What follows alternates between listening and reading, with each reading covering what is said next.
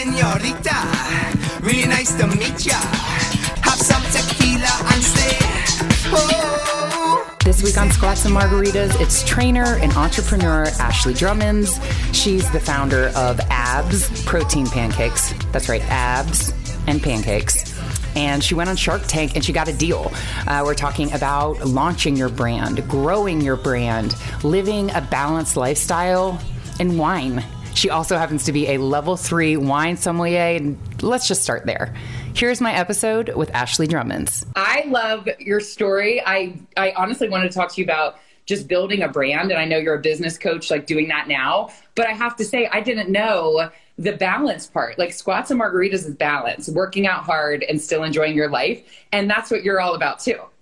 Oh yeah, like that's like the biggest thing that I preach to people even whether it's fitness or it's business, entrepreneurship, like there's got to be some sort of balance. Yes, and I said, what talk to me about the wine expert before we even get into the brand. a lot of people ask about that, which is so funny because when I saw your thing about squats and margaritas, I was like, see, it's a thing. Like it's fitness thing. and wine, fitness and margaritas, like people people have their passions. Um that actually has always been something that has fascinated me more because of like the art and the culture behind it. Like I just really love things that have a ton of culture. And back in 2017, like I was feeling kind of stuck in a rut. And anytime I feel that way, like directionless, I will do something completely that seems random just to like get my brain thinking about new things. So I just signed up for the WSET level three, which is like the highest level you can do, thinking, oh, it's not going to be that. Like, I know some stuff about why it can't be that big of a deal. No, it's insane. It's insane yeah. the amount of stuff you got to know. Um, but I loved it. I loved everything that I learned about it. I loved getting to talk to other somms and like getting to study stuff that like really fascinated me. And yeah, that's, I just took it and I got really fortunate that I passed and I have way too much wine for how much I don't actually drink that. So that's the short version. You taught me something about wine today. Like I knew oh, really? I, it was one of your IGTVs. I knew that you're supposed to store wine sideways. I just know that you're supposed to do that, but I didn't realize the cork situations. Will you share that little tip? Yeah, so the cork, the reason you store it on its side is for a lot of different reasons. Um, and if you've ever seen like any videos, they'll they turn the wine, especially old wine, every so often. When you turn it on the side, if there's sediment, number one, the sediment settles in the middle instead of settling on the bottom of the wine. But also, it keeps the cork from drying out. So sometimes, like with really old bottles of wine, if you store it upright, there's no liquid or moisture. So then you go to pull the cork out, and the cork just shatters. Yeah. Yep. And it gets yep. into the wine, and you have like half a cork, and then you got to do it again. yeah. yeah. I had no idea you you got to use like a decanter or something. Yeah. Yes. And I always thought it was just like the brand. I'd be like, I'm not buying this brand. Their cork always breaks off. so a lot but... of people, yeah, a lot of people think that. They also think the brand, which I mean, isn't totally, there's a lot to say about brand and quality in general. But yeah, a lot of people think that they're like, wow, they really suck at corks. I'm like, well, it's actually a good thing if it was dry because it means that like it was properly sealed, but it's more of how you store it that's going to fix that. Yep. Didn't know that. You taught me that today. Um, Yay! And before we get into your brand, I just a little bit more about that. Just a balanced lifestyle, just how sustainable it is. When you were like training clients, and like, I mean, was it ever off limits, like drinking, or you did you super like watch? I I just I restricted for so long. I wouldn't yeah. allow myself cocktails because calories and sugar. And I'm tw- I weigh twenty pounds less now. Working out four days a week and mm-hmm. drinking cocktails daily. And for any woman on here that can follow you, see your picture, see how fit you are, and it feels like they have to just deprive themselves and not enjoy their life. Can you speak on a balanced lifestyle? Yeah, definitely. You know, that's like I did the exact same thing when I first got into the fitness industry. I think you do it just because you don't know any better and you see you hear a lot of experts talking about it of they're like, "All right, no sugar, no carbs, no it's the cheat meal. It's the whole like you sit here and you diet all week long and then you get one cheat meal. And this is funny we're talking about this because I was going to, on my pack podcast, I was going to talk about overeating and over drinking. And it's because you're like, oh my God, like I don't know when I'm going to get it again. So let me just yes. consume it all. Yeah. Yes. Yeah. I, I totally agree. The first photo shoot I did with my best friend, her and I, we decided to do it together so it wouldn't be so bad. Like, all right, if we're going to do this and I got to like train, you diet and I'll diet. I remember like crying because I was like, I just want a glass of wine. Like, I'm going out to dinner and I just want a glass of wine. But I was so scared because I thought that one thing was going to totally ruin my diet. Um, and I was miserable. And same thing, like, it took a I mean, I think it took a couple years and a lot of really getting to know my own body and self education of like, all right, this isn't sustainable. Like, I can't be miserable six days a week. And one day a week, I'm like, all right, we have to eat and drink everything because I don't get it again for another week. Um, yes.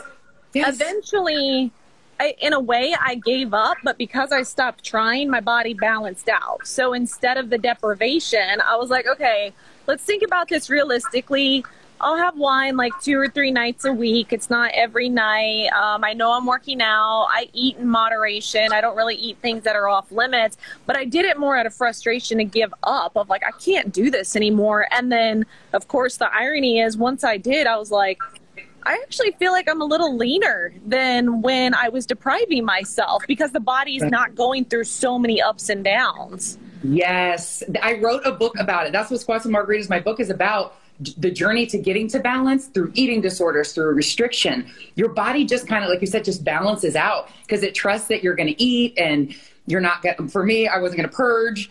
Um, and if you have, if wine or a margarita is part of your life, and it is a part of my life every day, I do, I'll have a glass or two of wine, but I, that's all I have. Like, I know that I can have it. So it's not as like, yeah. oh my gosh, like on that day. And before it would be like, if I had a glass of wine, like you said, you get scared and I, I, shouldn't start drinking. And then I would have a bottle of wine and I would overdo it right. and overindulge because it was off limits. But now it's like wine is, it's like I have a glass of wine, like it's fine. And I don't overindulge because yeah. it's part of my lifestyle.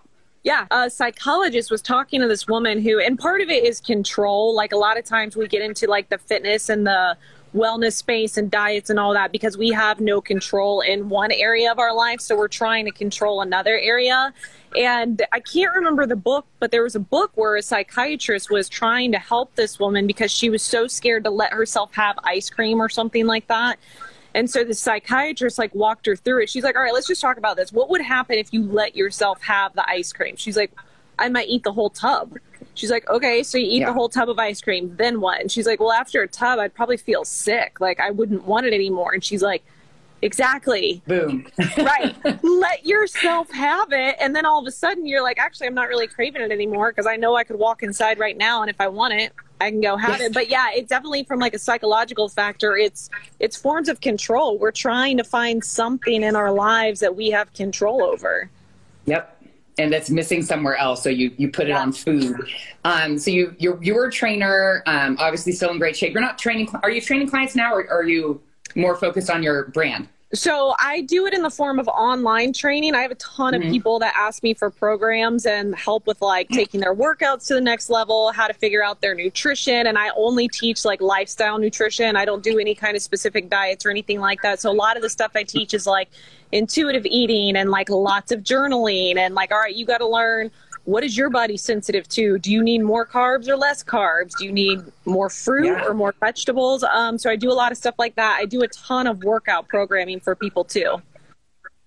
Nice. And I'm gonna yeah. share all your um, where we can find you at the end. So you were training clients, and then how did it manifest itself into your brand? Like, how did that even come about? Yeah. So and your pancakes it's kind of i mean looking back in hindsight it all makes sense but like when you're going through it just like anything you're like i don't see any light or any purpose in any of this. Like this just feels like a total mess. Um, so i was training people full time i had a personal training business and it was going really good but i just kind of felt tapped out in regards to my own like limitations of like all right I think I was 24, 25 at the time. So I was training people and like all this talk about diet and nutrition, one of the things I was struggling with is I was in a diet where I couldn't have carbs. I had to cut out anything that was like sweet, and I have a huge sweet tooth. Um, so, a lot of things like that. So, I had just messed around with a lot of different flours and protein powders and created a recipe that let me have pancakes every day because I'm not a fa- like I like carbohydrates in the morning, some form of it. I don't really like plain egg whites or like scrambled yeah. eggs don't do it for me. I need more than that. Yeah. Um so I figured out something that had the same macronutrients as if I were eating like eggs and fruit and whatever with the protein pancakes. And wow. I did this for a while and I finally felt like I wasn't deprived. Like I never felt when I was eating them, and I still eat them. It's been years. I still eat them every morning. When I was doing it, I never felt like, oh, actually, I don't actually feel like I'm dieting at all. Like this is fine. This I can sit yeah. with this. And I use the same thing to make like cookies and brownies and cheesecakes. And I kind of felt a little bit of peace about it because I was like, oh, this is easy. Like I'm not tracking anything. And I was also going through a time in life where I was trying to find, like, I wanted to do something bigger. I love training, and I still do. I love the fitness industry, just helping people really transform themselves. Um, but I wanted to do something on a much larger scale other than just my local clients. So I spent a lot of time soul searching. I spent a lot of time, like, journaling and in meditation, and I was setting out goals of, like, all right, in one year, I want to figure out a way that I can still help people and do something in the fitness industry, but I want to make a $100,000 online. Like, that was my goal. And I had no idea how I was going to do it. Like, that seemed like so far away. I was like, what am I going to do online that I can like make money, more money than I'm making now? Like, I have no clue. And I just kept sitting with that and meditating on it. And one morning when I was making breakfast with my pancakes, I kind of just like stopped. I was like, I wonder if I could turn this into a product. And this is before protein pancakes even existed. Like you couldn't go buy them. Otherwise, I would have. I would have gone and bought them somewhere. Now there's a ton of brands. Um, but that's really how it started. And like I had a gut feeling about it, even though like in the moment it made no sense. It was like, you're going to take a recipe. Like, what does this have to do with your personal training business? I'm like, I don't know, but it just feels right. Like, hustled and figured it out and talked to anybody and everybody who would talk to me and help me figure out how in the world do you take a recipe and turn it into a food product. Um, and it started very small. It started with I was just giving Ziploc bags of this stuff to my clients, not knowing, like, people are always people get so caught up in business of like trying to do it a certain way of like what did you test the market? Do you know what your acquisition costs are? What's your return rate? And i'm like i don't i don't even know half that stuff when i'm starting a business. Like that would confuse me. But looking back i was doing it without realizing i was doing it. So like giving the product to my clients and them being like hey this is awesome. How do i get more? I didn't know that was testing the market. I was just yeah. trying to figure out if it worked. Um, so it started, I can either answer this and look really stupid by like answering the wrong thing, or I can just like leave it blank and totally like throw it out there. And I did. I did. I sent it out there and I like laughing almost with such a detachment of there's no way. Like I yeah. don't I don't know what they're talking about. I shared my story. I can share my story, and that's really all it was. Is I was like, here, yeah. same thing I'm telling you of like, I created this. This is my idea. Here's, I think at the time I had sold like forty thousand dollars worth of product. Um, nice. That's... Not well. The thing is, like, nothing special in regards yeah, to. but you, you were making money. It was a right. product. Yeah, it yeah. was a product, and I was selling it very bootstrap, very yeah. like, here's an Instagram post. If you want it, send me a message and your address. Here's my PayPal link. Like, that's how people bought it in the beginning. I didn't know anything wow. about funnels and conversions and opt ins. That could, even today, that stuff stresses me out because it feels very like, it feels like a very forced strategy into doing something and i've never done anything that way. I've always just like followed my gut and done what felt most natural and anywhere i get traction i follow where i get traction and that's it. Um, can i ask you something really quick so i don't forget about that? Saying like you're the brand and you're the creator. I don't know any of those other things either. Like did yeah. you have to hire somebody to like handle those parts of your business business or do you just learn those aspects of your business as you go? Because that's not my expertise and i'm doing everything in my brand right now.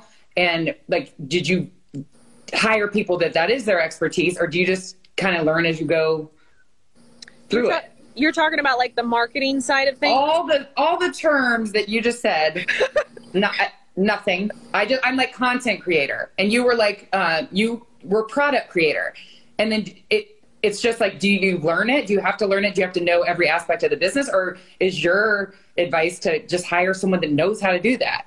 I think it depends. Um, I did not hire anybody. I actually didn't know that people did that, that I could hire. So in the beginning, I didn't really worry too much about like funnels and I didn't use any ads. I never used Facebook ads. This was in the beginning too though where most people didn't because like it was just a new thing. Um so I literally was just I would make an Instagram post if it worked I just kept doing that. And I noticed this is it's different now because there's all kinds of algorithms, but at the time if I made a post in the morning and a post at night, I noticed I would get followers and I would get orders. I was like, "All right, well, I mean, this is working, so I'm going to do that." And then it was more just like mental work where I'd realize like, "Oh wait, you know what? I need to send them some sort of email or like some sort of like how am I going to keep track of this?" So then I would just Google like how to create a customer list oh, there's an app for that. Okay, great. Drag and drop. Like, I figured out the basics of what I needed to know to have a functioning business. Um, a lot of the stuff I took when I got to that point, you know, Tim Ferriss, the four hour work week. Mm-hmm. So a lot of the stuff, like, I just Googled everything that he said, like a fulfillment lab. What is that? Okay, let's figure this out. That sounds like a great idea because I don't want to order like product and ship it out every time somebody buys something from me. And I just started calling people like, hi, I sell like 10 bags a week. Do you work with people like me? And they're like, no, you need about 30,000 bags. So I was like, okay, okay. there's got to be a way. Um, so yeah, I didn't hire anybody. I actually, I started having problems in my business when I started hiring people for that. Wow. Yeah, it's kind of weird. And I think, like, as I reflect back on, like, the highs and lows in business, I think a lot of it is because it removed me from a lot of it. So, in a way, like, I got disconnected. And it's hard when you hire somebody that's not quite as connected to your story and your brand because then they're just implementing a strategy that they use for everybody, but that doesn't necessarily mean that it's the right strategy for you. So, I've hired, I've spent thousands of dollars on lots of marketing agencies and been very frustrated with the results. I don't think, I don't think it means like you don't hire anybody. I think it just means hire what you know is supposed to be done and then teach it to somebody. So like now, Erica, for example, who reached out and like set this up, I she had no idea. She's never done this before. She's never even done freelance work before. But I almost kind of like that because one, she's going to be forced to think in new ways. She can't just be like, "Oh, well, these 40 other brands, here's how yeah. we do it for them." Right. So it's like the beauty in not knowing, but also I am able to just be like, "Hey, here's a video. Here's how I've been doing it for the last 6 years." Do what you think you should do, send it back to me. And this is what we did before she started reaching out to people. I said, I want you to send me an email of what you think you're supposed to do, and we'll go from there. And she did. And I was like, okay, this actually isn't bad. Let's just tweak a few things. And she's like, okay, yeah, this is great. But that's more my approach now is and i think sara blakely talks about this a lot of like if i didn't know how this was supposed to be done how would i do it because then you have to trust your gut then it's like, all right. Yeah, and not yeah, that's when things happen when you just listen. I'm listen, um, listening to um, Jamie Kern Lima's "Believe It" book right now. Yeah, and she's yeah, like yeah. everything that she got, it was like not what people did, but her gut was just like this is the way. Yep. And I haven't hired anyone. I I feel like I'm gonna have a hard time delegating. Like all the things that Erica does for you, I do all of that. I do yeah. everything for me and I, I don't think i'll be able to take my hands off it like you said no one's going to be as connected and as passionate about it as you are. And I feel like if I hired someone, I'd be like, um, well, excuse me, can I just see what you're about to post? and I, it's going to be very hard for me to let go of this because I'm the only one who's put anything out there yeah. so far. And I just want to, I feel like at some point it is getting a little bit harder. I'm going to have to delegate and it's going to be really hard for me to do that. yeah, and I mean it's even in that that's like its own learning curve and practice because the first time I hired somebody I was terrible. I was terrible because I didn't know how to delegate, so I had a lot of people fail in their position and I would get frustrated because I'm like, god, it's so hard to hire the right people and I'm like, wait, this is a pattern maybe I'm not very good at training people or showing them what needs to be done. So I actually had to look back on myself and become better at delegating. and then they Yeah. got better. Um, so yeah, even that in itself in business is something you got to learn because I like you're the entrepreneur.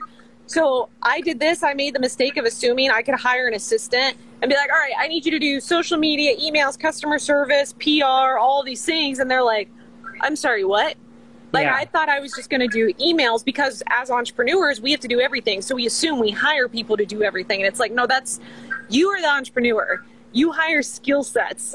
You can't give it to one person and expect them to be like, why? I know that that's not really your job, but like, I need you to be a team player. And it's like, I don't have the skills to do that.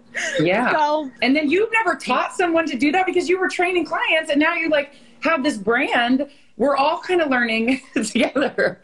Yeah. And I, I don't want to run out of time for this. I need to hear your story about so you you Google how to get on Shark Tank. You mm-hmm. kind of fill it out, you send it in, and then what? then nothing happened. This was September of 2015, so I'm like six months into it. And honestly, like I wasn't totally shocked because I just assumed, like, yeah, I'm not surprised because I don't Yeah. know what I'm doing. Um, and about six months later, it was March of 2015, I think. So September to March, I was, I mean, I was still doing everything. I was still like full speed ahead. I was building this thing. And I had let it go so much that I never thought anything of it. And I was at a business conference selling my product, like trying to recruit affiliates. And I got a call from LA, and it was one of the producers, and she was like, I think her name was Erica. Actually, now that I'm remembering it, I think her name's Erica. And she's like, "Hey Ashley, I'm so sorry for the delay. Like it's been crazy. Um, I'm so and so. I'm the producer from Shark Tank. I just got your application and I love it. And I freaked out at this event. Yeah. Like, oh my god, pack it up. Like we don't need to be here. right. I freaked out and called her back immediately, and she was like, "Yeah, so we're starting the filming process for I think it was season seven. She's like, "I love your story. I love everything you said," and I was so like, "What?" Did you see how much stuff I left blank? And she's like, No, I really loved it and I want to move you on to the next round. And that's kind of how it started. So from there, it was weekly calls and paperwork and like it was a lot. And I just remember like you have to be so, so patient. So patient and not attached or not assuming that you're going to get anything because even up into the point of filming, you're backstage and they're like, hey, just I have to continually let you know you might not film and you might not air. And then you film and you get off set and they're like, but now we don't know if you're going to air because Oh ABC's my got to buy your episode. You're like, this is insane. Like, this is so ABC stressful. only buys certain episodes to Yeah. to air. Most people Oh don't know that. So it's like, um, no. the statistics are something like every year somewhere around like 300,000 people apply. Out of that 300,000, I think 250 make it to like the actual filming process and then out of that, it's like 25 people that their episode gets bought. So there's a lot of people that film but they Oh. don't ever actually air. Yeah, it's crazy. Even if they get a deal, Even- they could still. Oh. Yeah, so you film. So you film. I filmed in June, and then you walk off set. So I got a deal, and you're like, "Oh my god, Yeah. this is amazing! Everything's changing." And then from there, they're like, "Okay, well, so now you can't tell anybody." You're like, "Okay." You're like, "Not even family or friends," because we don't know if ABC buys your episode. Then we have to keep it confidential, so it's not spoiler alerts. She's like, "Okay, but." When do I know if they're going to buy it? They're like, "We'll send you an email," and then that's it. And then it's like radio Okay. silence. Then you just leave. yeah, you you leave, have this incredible experience, and then you have no idea if anything's going to come from it, and you just wait around. You're like, okay, so was that a dream, or did all of that Mhm. really happen? And I got my email six months later. Oh my god. Yeah, yeah. So you're constantly like, um, anything? Like, am I gonna? like I feel like I lived something that really happened for me, but yet I can't tell anybody and it doesn't actually seem real. And yeah, it was December of 2015. They were like, "Hey, congratulations. ABC bought your segment. You're going to be the first episode to air in January." And I was like, "Oh my god." Like, 'cause you're just consistently like trying and then letting go and then trying and then letting go. So yeah, the whole process was like a year and a half. It's a lot. How did you even prepare? Like how nerve wracking when you knew how much time from when you knew you were going to film, you're going out there, did you have to like prepare your pitch? I think so. The producers are really good. They work with you on that about a month out. So Oh, good. before filming, they have you write a few pitches and then you get on calls with them every week and they're like, all right, so like do the pitch like you think you're going to do it. And then they go back and they're like, all right, I would cut this out. You should edit this. So, I mean, you write your own pitch. Wow. Um, and you're just doing it over and over and over again because they tell you, they're like, you get one take. Like they don't stop cameras don't stop rolling. So like we need you to really nail this because if you mess up, you're gonna have just a board of sharks that are staring at you like you can't handle this. Like, come on. So you're like, okay, I'm just gonna practice. So I mean it's super uh-huh. intimidating. It's super intimidating because you have to think of it from the perspective of the investors of they are sitting through entrepreneur after entrepreneur of like next okay like what do you got for us so they don't you don't meet them beforehand they don't know anything about you first Oh. introduction is your pit yeah you don't even see each other until you walk through those doors and you're just like okay like i'm gonna do my best like and you're just while they're like smiling and you're waiting for your cue because you stand there for about 30 seconds and they're like okay don't say anything until we give you that cue you're just stone faced staring at each other and you're like don't forget the pitch don't forget the pitch Yeah. Oh. you get through that pitch and then 45 minutes later you either have a deal or you don't You were there for four. You were pitching it 45 minutes, like the back and forth. That's how long. my pitch was like maybe 90 seconds to two minutes. After that, it was 45 minutes of just bouncing back and forth of answering questions. Yeah. And you went in. I think uh, you said you wanted Daymond. That was like, what was? Why did you want him to be your shark? Uh, I wanted Daymond because he had other businesses he had invested in in the fitness space. He also owns a couple CrossFit affiliations and he had done another supplement line. So I wanted somebody that had some sort of connections that could get me in front of the right people, open up a lot of doors. So yeah, so that was definitely my intention. Was it Daymond the only one that you were negotiating with, or did you get other offers? No, so I originally, ugh, if you watch it, I don't want to mess this up because it's actually very interesting what happened. Um, Daymond was not my first offer. Robert was my first offer, and he offered I think 120,000 for 50 percent, and Wow. I I countered it because I didn't want to do 50 percent, so I asked for 49, and I think Robert he came back with something, and then something happens, and that's all I'll say. Okay, well now I have to find it. Yeah. I know that you got your deal. I had no idea the process and how you didn't even know it was going to air. And life. Like, I know a lot of people. This is what's been, I'm not going to say it's been nice because I know it's been a struggle for a lot of people of being at home and like the isolation. This is the life of what it's like being an entrepreneur. Like, everybody's been talking about it and i'm like guys this is what i've been trying to tell you. This is the hardest part is like 90% of the time you're alone. You don't have coworkers. You don't have a social life that like you're working next to people working on similar projects. Like you're doing everything by yourself and when you're Yeah. worried about money worried about how to get sales or anything like that you can't turn next to like the person to the cubicle to your left. Like you got to just walk away take a walk and like be your own cheerleader in a sense. Like that's that's been the crazy thing is a lot of entrepreneurs i talk to we kind of joke not in a not in a not compassionate way but just in the sense of like yeah it is really hard. Like this is what we've been doing the entire duration of our business which is why so many co-working spaces a lot of like networking spaces open up for entrepreneurs because they realize the need to be around other people. Yeah, so yeah. and um, I know you do. Uh, like you're mindset coach too. You talk a lot about mindset. Like any female entrepreneurs, like especially that like launch something right before this and are just feeling discouraged. Like, do you have any thing to say?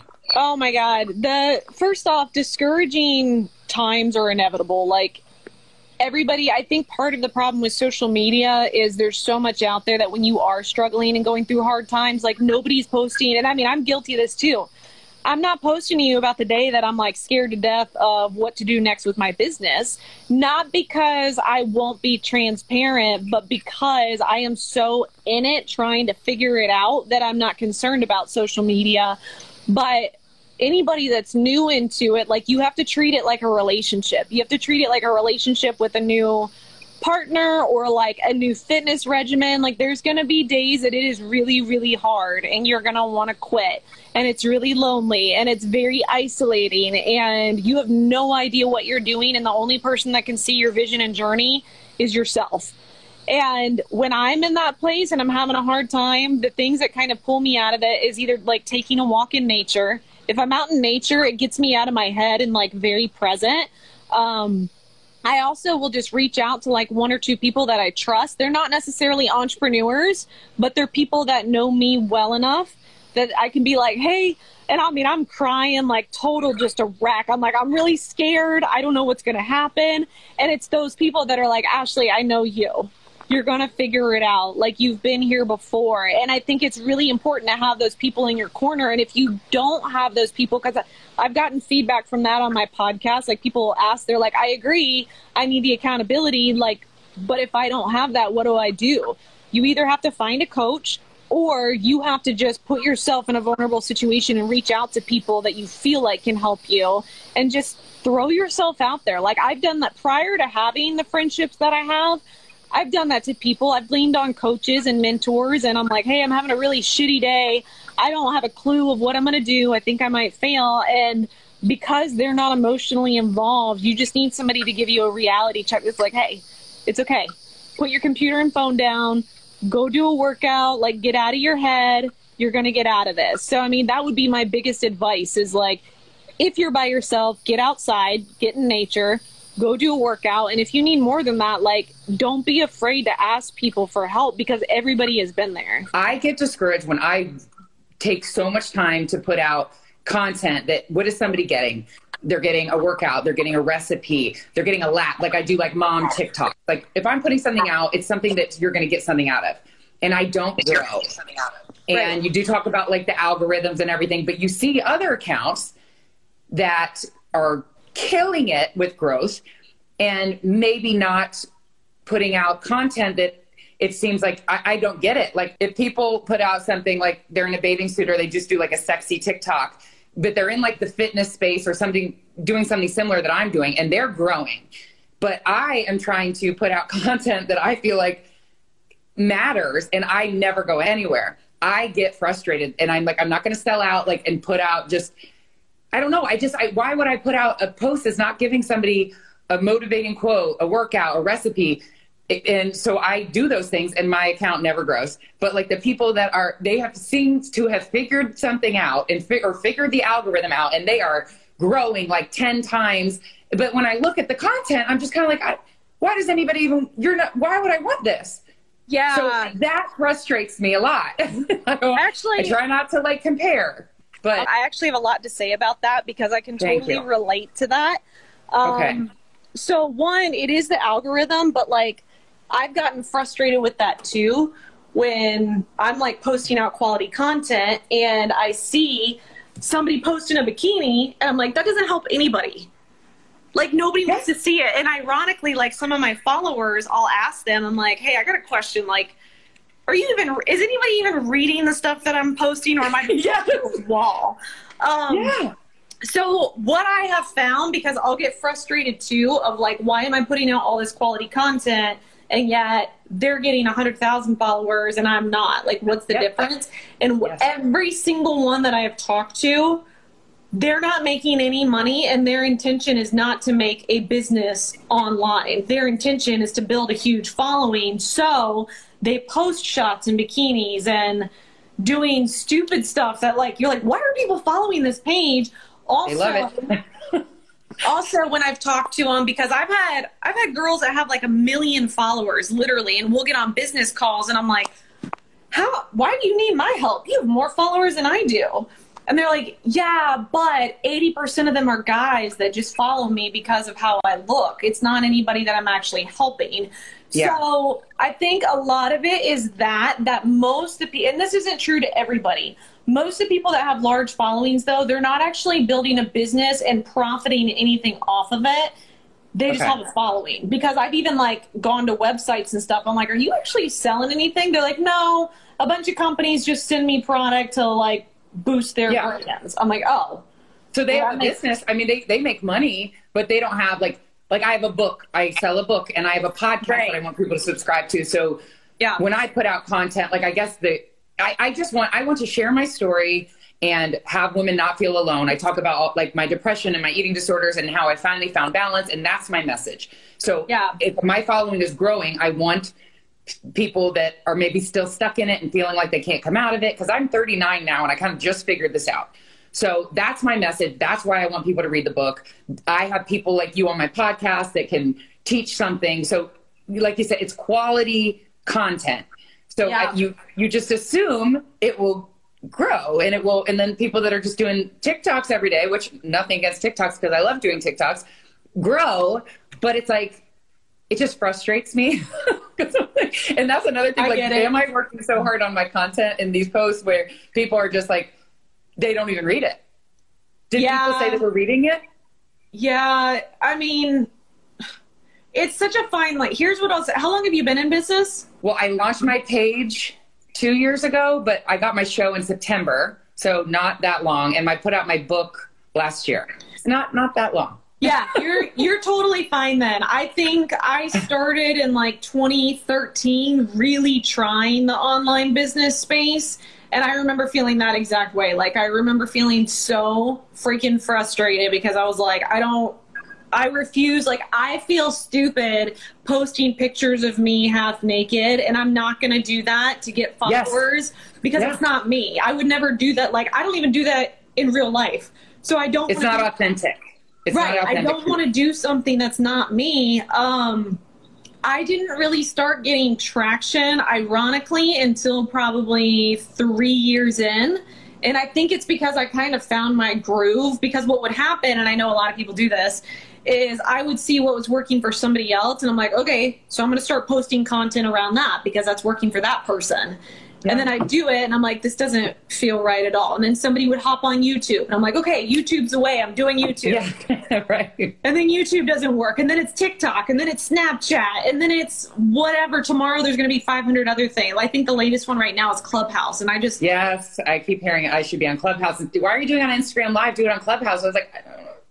I don't, I can't keep up. I don't get it. And I know. I started getting traction when I just focused on what felt most natural to me, what felt where I feel most comfortable, which for me is Instagram. One Same. because I know how to use it best. All the other ones, I'm like, I don't, I don't understand. I don't get Yep. this. Um, so I use a platform that I feel best about, but then I also use the platform where my audience seems to connect with me the most. So in the beginning, the first year I tried all of them. I tried Twitter. I mean, I mean, I'm still on them. I just don't put as much effort in them. So YouTube, Instagram, Facebook, Twitter, Snapchat, all of it, Pinterest. And then after about a year and a half, two years of doing it, wherever I was getting some sort of traction, I kind of just let the rest of them go and focused on that one. And that was it because it not only made it easier for me to stay organized and managed, but I was able to show up more consistently. When I was Sure. trying to do all of them, I can't show up consistently. So that's a huge thing. Um, it's very different now with algorithms. Like, a lot of people say it doesn't make a difference. It does make a difference because even your own personal stuff, you can you watch it change. You're like, that's weird. I don't see these people's things anymore, and it's all the people that I Yeah. follow, I don't see their stuff. The, the people that have figured it out, I always see their stuff.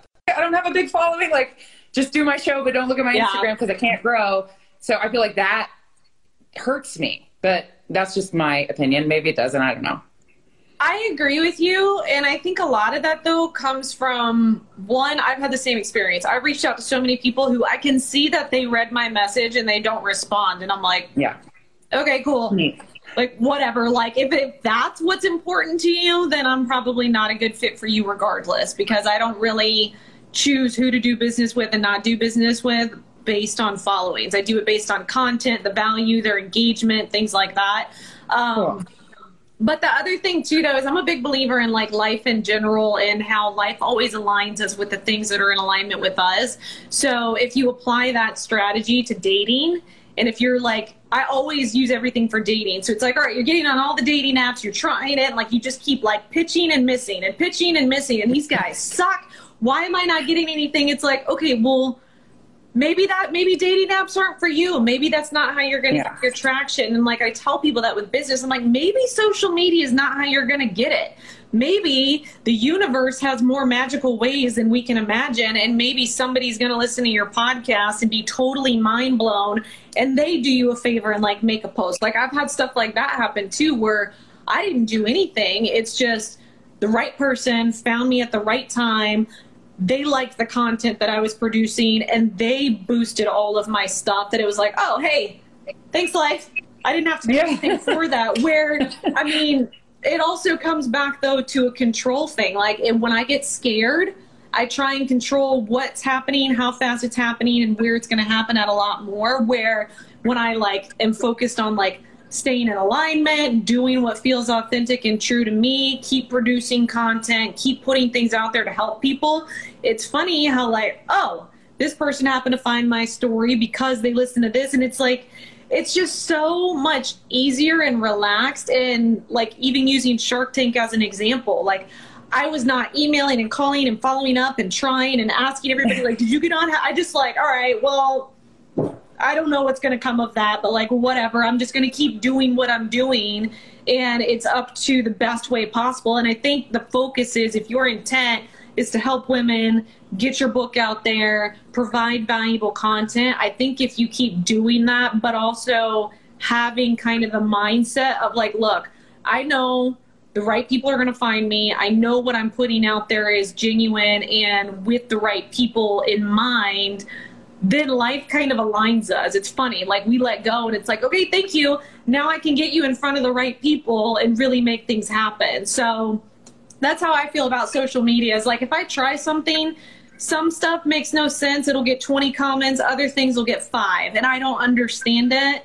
And There's no rhyme or reason. Yeah. Right. just, you just got to keep, stay the course, be authentic to who you are and your why. I do think, I'm glad you said that because I do it very much like I feel like when people send me a message or something in a DM and is like, oh my God, your book really resonated with me. Like, thank you so much. Like, I cannot tell you how much that means to me. And it yeah. may not be a, a, follower or something, but somebody being like, I've never told anybody I was bulimic. I've never, like, your story, I, I can get through this. Those mean so much to me. And like, so I, it isn't about followers and likes. I guess just as an entrepreneur, you want to see growth. And if you yeah. see yourself just at that, you're just kind of like, well, I'm doing all like, what am I? Some days you're like, what am I doing? And not going anywhere. But if you just stay the course, like you said, don't check in on your Shark Tank application. Maybe one day you get a deal on Shark Tank.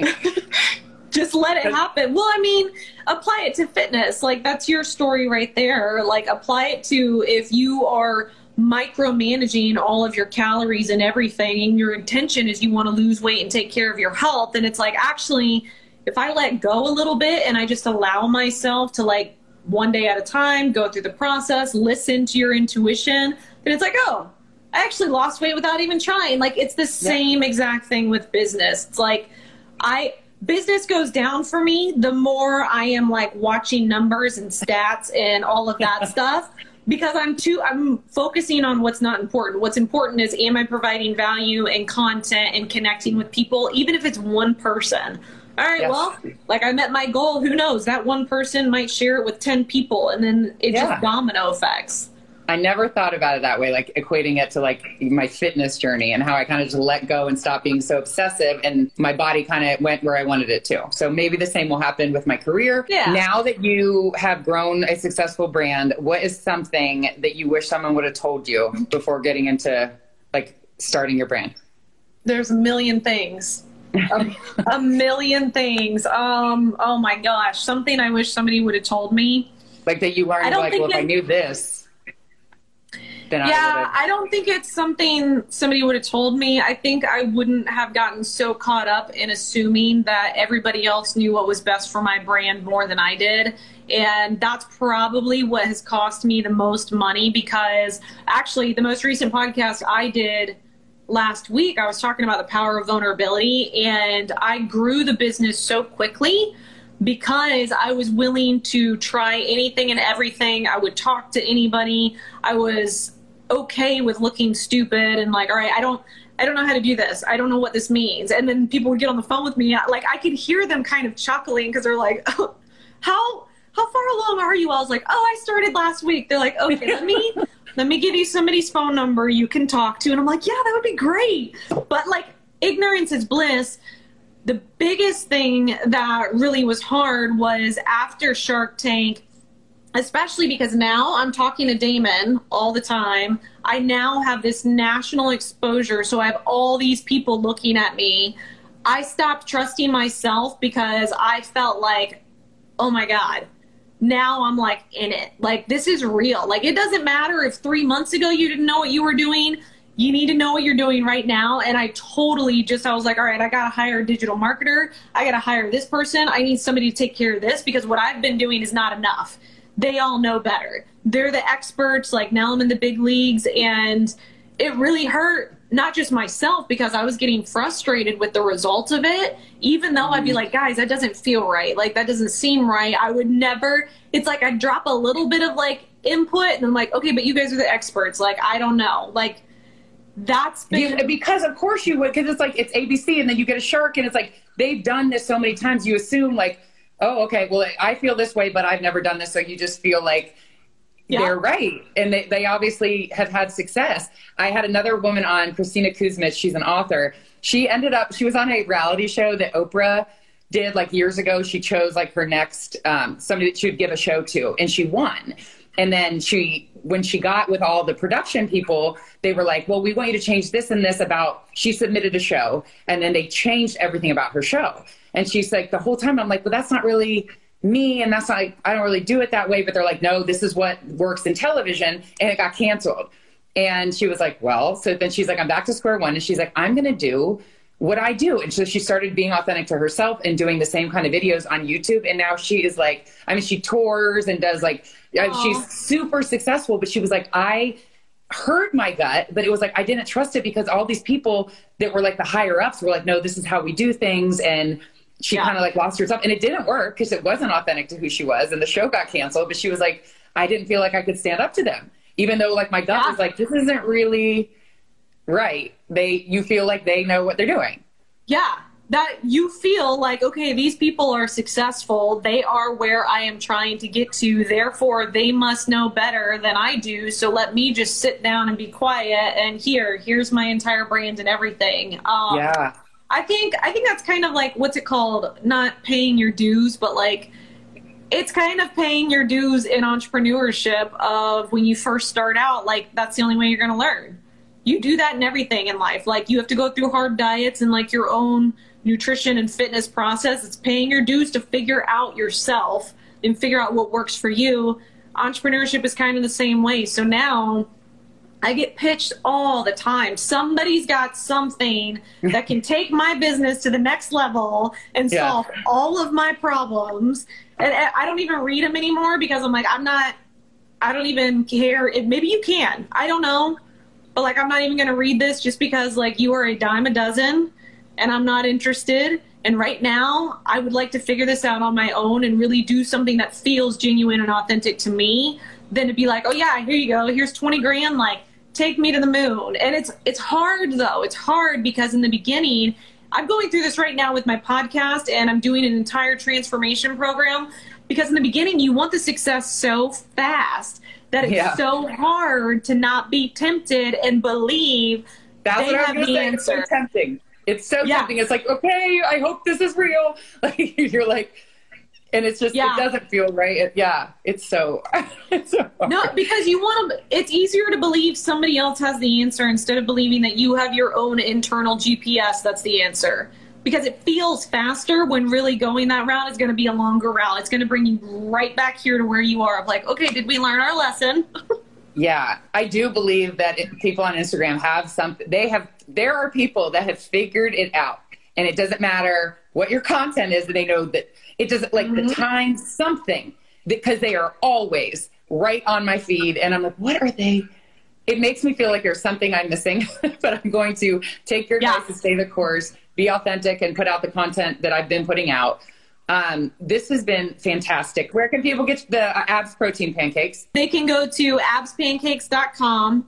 Um, the Instagram is abs underscore protein pancakes. And then everything that I do is on my Instagram. I have yep. that little link in bio thing. So if they want to listen link to the tree. podcast, yeah. And the podcast is Phoenix Rising? Yep.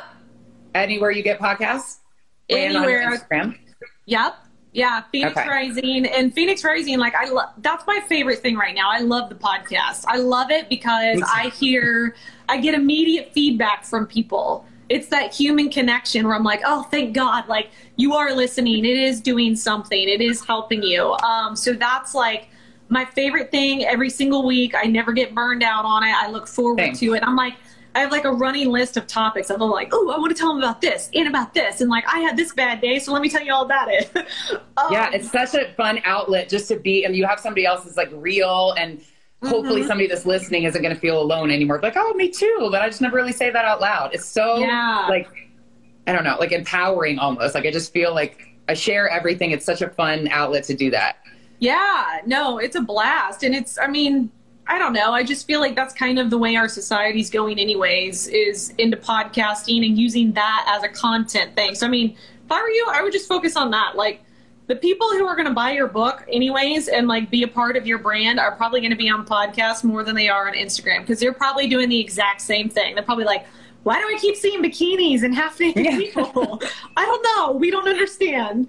Um, they understand something that I'm not understanding, but I'm not going to make that my focus. Yeah. yeah. The, in the podcast is what I enjoy. Any like I my kid when I do this when my kids are at school and it's like something for me and yeah, I'm gonna I'm gonna focus on that and getting fabulous guests like you were. Thank you so much for listening to the Squats and Margaritas podcast. If you haven't subscribed, please subscribe wherever you get your podcasts so you never miss an episode. And I'll see you next week for a brand new episode of Squats and Margaritas.